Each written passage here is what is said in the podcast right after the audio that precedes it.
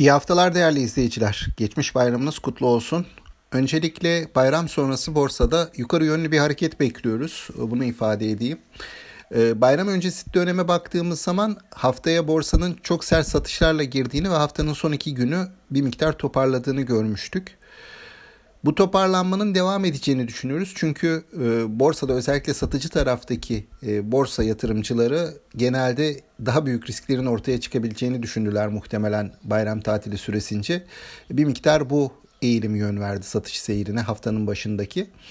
E, yurt dışına baktığımız zaman bizim kapalı olduğumuz süre içerisinde bir miktar baskı gördük. Özellikle resesyon endişeleri ABD piyasalarında satışları getiriyor, tetikliyor. Ve bu anlamda IMF'nin en son yaptığı ABD değerlendirmesinde büyüme tahminlerini düşürmesi de bu resesyon endişelerini e, haklı çıkartıyor. Ama diğer taraftan da bizim piyasadaki ayrışma daha yüksek boyutlardaydı. Yani yurt dışı taraf bir miktar e, güç kaybetmekle birlikte çok sert satışlar görmedik. Dolayısıyla bizim tarafta da bir toparlanma olabilir diye düşünüyorum.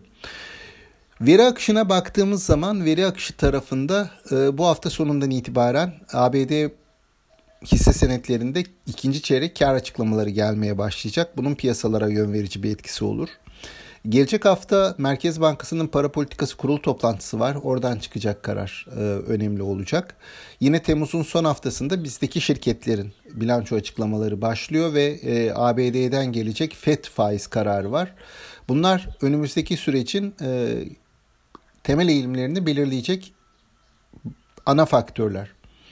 Ee, ekonomi tarafında tabii dünyada resesyon endişeleri kuvvetlenince bir taraftan da petrol fiyatlarına satış geldi. Brent petrol 100 doların altına geri demiş oldu. Bu eğilimin devam edebileceği de belirtiliyor. Ee, petrol fiyatlarındaki bu zayıflık e, Türkiye açısından olumlu haber. E, diğer taraftan e, bu gevşemenin resesyon endişeleri neticesinde ortaya çıkması da e, dikkat çekmeli. Çünkü resesyon endişeleri bir taraftan ihracat potansiyelimizi de e, törpüleyen bir gelişme. Yine aynı şekilde doların euro karşısında güçlenmesi de e, Türkiye'nin ihracat performansını olumsuz etkileyebilecek bir başka gelişme. E, alt alta koyduğumuzda hani e, gündem çok net bir resim çizmeye imkan sağlamıyor. Ama borsada hisse senetlerinin ucuz olduğunu biliyoruz ve e, bayram öncesi satışlarında çok sert olduğunu düşünüyoruz. Dolayısıyla bayramdan sonra yukarı yönlü bir açılış bekliyoruz bugün borsadan.